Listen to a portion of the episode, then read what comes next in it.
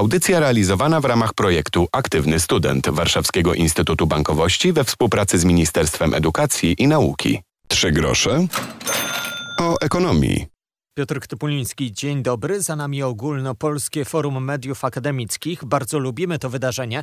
To okazja, by porozmawiać o dziennikarstwie, o mediach, o tym, co robią studenci na swoich uczelniach, co robicie wy w swoich redakcjach akademickich, w rozgłośniach, gazetach, w organizacjach, które sami zakładacie.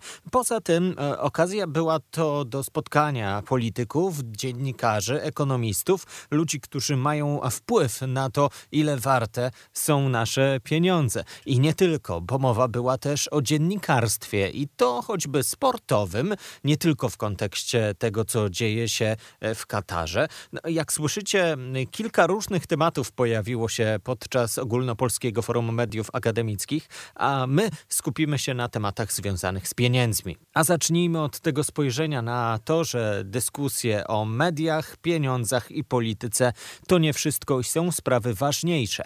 Za zauważa prezes Związku Banków Polskich Krzysztof Pietraszkiewicz.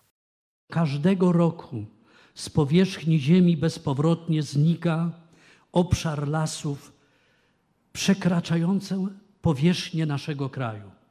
Co jest wyzwaniem dla państwa, to będzie powstrzymanie najpierw tempa degradacji, a później odwrócenie, zatrzymanie i odwrócenie pewnych procesów.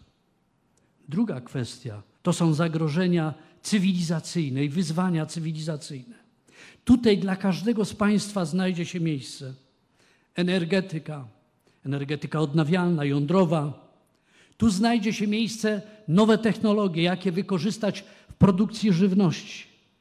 Tu znajdzie się miejsce na to, by również te nowe technologie, nowe rozwiązania świetnie służyły w medycynie, żeby świetnie służyły po prostu w poprawie jakości życia obywateli. Ale tutaj, w tym świecie, znajdzie się miejsce dla wspaniałych ekonomistów, dla ludzi rozumiejących pewne związki przyczynowo-skutkowe, którzy będą mogli powiedzieć, że jednak w dobrze pojętym interesie obywateli średniego kraju, położonego w takim miejscu jak Polska, jest to, żeby prowadzić w określony sposób politykę gospodarczą, to znaczy monetarną i fiskalną, żeby nie ryzykować nadmiernie, niepotrzebnie i żeby przede wszystkim z 40 milionami obywateli rozmawiać, a nie ogłupiać ich i mówić, że ten lud niczego nie zrozumie,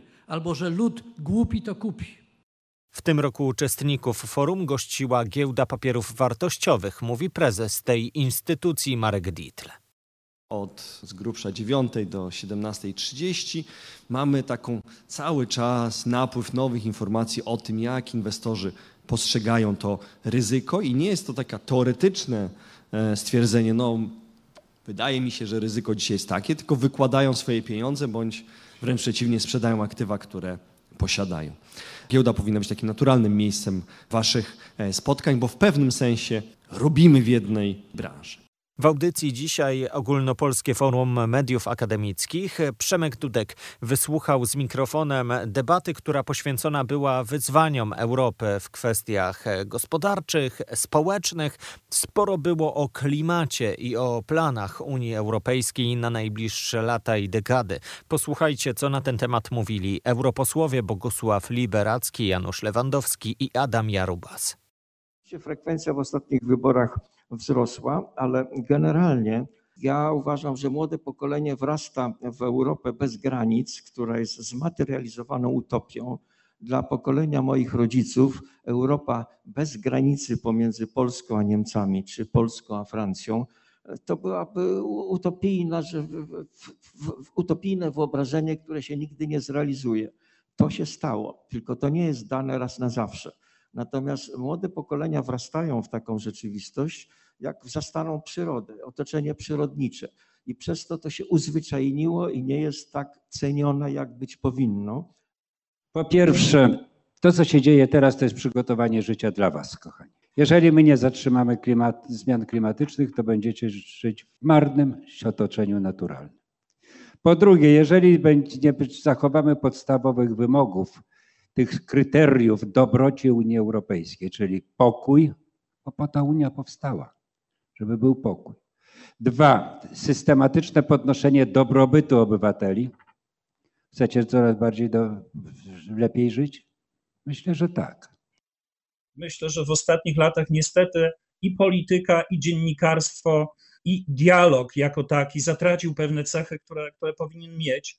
Państwo, jako dziennikarze, możecie kapitalnie się do tej opowieści o wyzwaniach dla Europy, o których pewnie za moment powiemy w wymiarze energetycznym, klimatycznym, cyfrowym, zdrowotnym, możecie kapitalnie włączyć. Europa ma świadomość po pandemii i w czasie wojny dzisiaj, że musi pracować nad autonomią w tych wielu wymiarach, zaniedbała pewne obszary i dzisiaj z tego trzeba wyciągnąć wnioski. Będziemy zmierzali jako kontynent do tego celu, któryśmy sobie postawili, czyli neutralność klimatyczna w roku 2050. Tyle, że Europa w pojedynkę nie da rady. Znaczy Europa emituje mniej więcej 9% CO2 w skali światowej. W Chinach rośnie, to w innych krajach rośnie.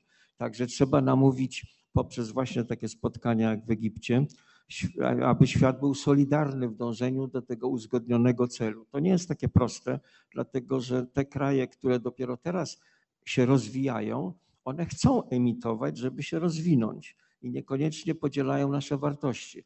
Jak to zrobić? Tak, trzeba namawiać, przekonywać, w którymś momencie wprowadzać, czy wprowadzać też mechanizmy, żeby reszta świata chciała naśladować lub żeby reszcie świata nie opłaciło się nas nie naśladować. Takie elementy pierwsze są wprowadzone, to jest tak zwany carbon print, czyli ślad węglowy przy imporcie dóbr spoza Unii Europejskiej i wszędzie, gdzie będzie stwierdzony, będą nakładane stos proporcjonalne cła. Jest y, w tej chwili czas zmian, bo nie tak dawno w Strasburgu sobie powiedzieliśmy. Planowaliśmy radykalnie zredukować import z Rosji w ciągu 5-6 lat, a zrobiliśmy to w ciągu 8 miesięcy.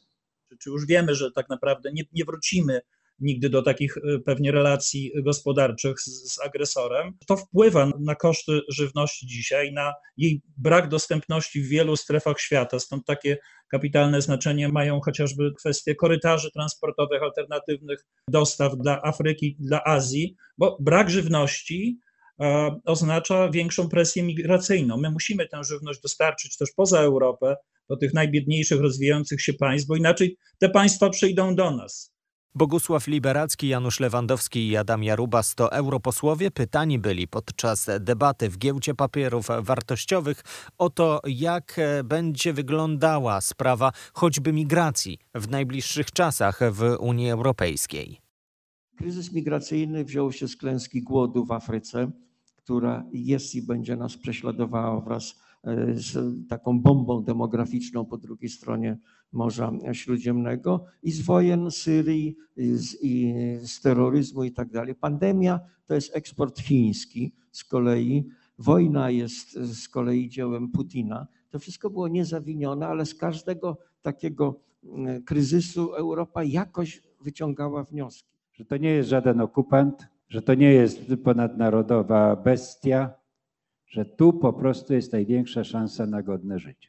Przecież 2,5 miliona Polaków też wyemigrowało, nogami wybrali tę gorszą część podobno świata. Więc co do migracji musimy być y, przekonani, że z tym będzie trzeba żyć.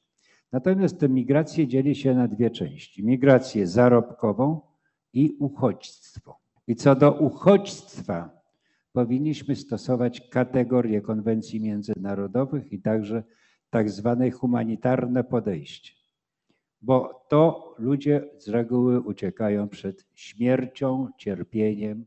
Stosunek Polaków, gotowości do zaangażowania się w praktyki prośrodowiskowe przeciwdziałające zmianom klimatu. Niestety, łatwiej nam outsourcować te obowiązki na kogoś innego niż sami zmienić swoje e, nawyki, swoje właśnie nawyki kulturowe, e, życiowe dotyczące e, konsumpcji, wyjazdów na wakacje, korzystania z, z transportu publicznego.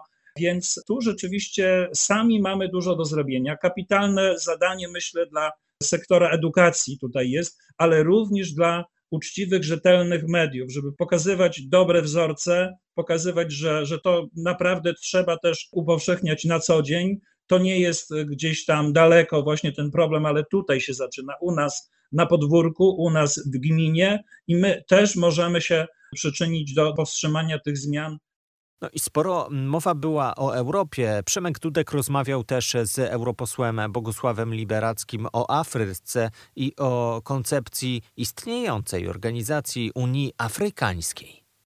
Afryka jest kontynentem wciąż niestabilnym w sensie politycznym, militarnym. Zobaczmy, ileż wojen międzyplemiennych. Jak bywają te wojny nadzwyczaj okrutne w jaki sposób brakuje też w bardzo wielu państwach tej opozycji demokratycznej, która by mogła zapytać tych rządzących, no dobrze, to co z naszą Unią Afrykańską? Co tam postanowiliście? Nie ma wolnej prasy też, no bo nie ma takiego pojęcia. Także Unia e, Afrykańska jest takim stworem, który ma charakter wybitnie fasadowy, nie ma własnych instytucji, nie ma zgodzonych uzgodnienia własnych podstaw prawnych. Jest to po prostu od czasu do czasu zgromadzenie. I również w polityce zewnętrznej Unii Europejskiej nigdy nie padło wyraźne podkreślenie. A teraz zakładamy, że z Unią Afrykańską będziemy mieć uzgodnienia, które i tak dalej. Nie ma po prostu czegoś takiego. Dodam, że choćby na stronach Europarlamentu na Facebooku możecie zobaczyć całą debatę poświęconą wyzwaniom gospodarczym i społecznym Europy właśnie podczas debaty zorganizowanej na Ogólnopolskim Forum Mediów Akademickich. Trzy grosze o ekonomii. Warto wpisać ten tytuł w swoich ulubionych aplikacjach z podcastami. Tam między innymi o pracy, o tym, czego potrzebują młodzi na rynku pracy, niestety też o rosnących cenach. Rozmawialiśmy w jednej z ostatnich audycji. Warto śledzić i słuchać. Do usłyszenia. Piotr Topoliński.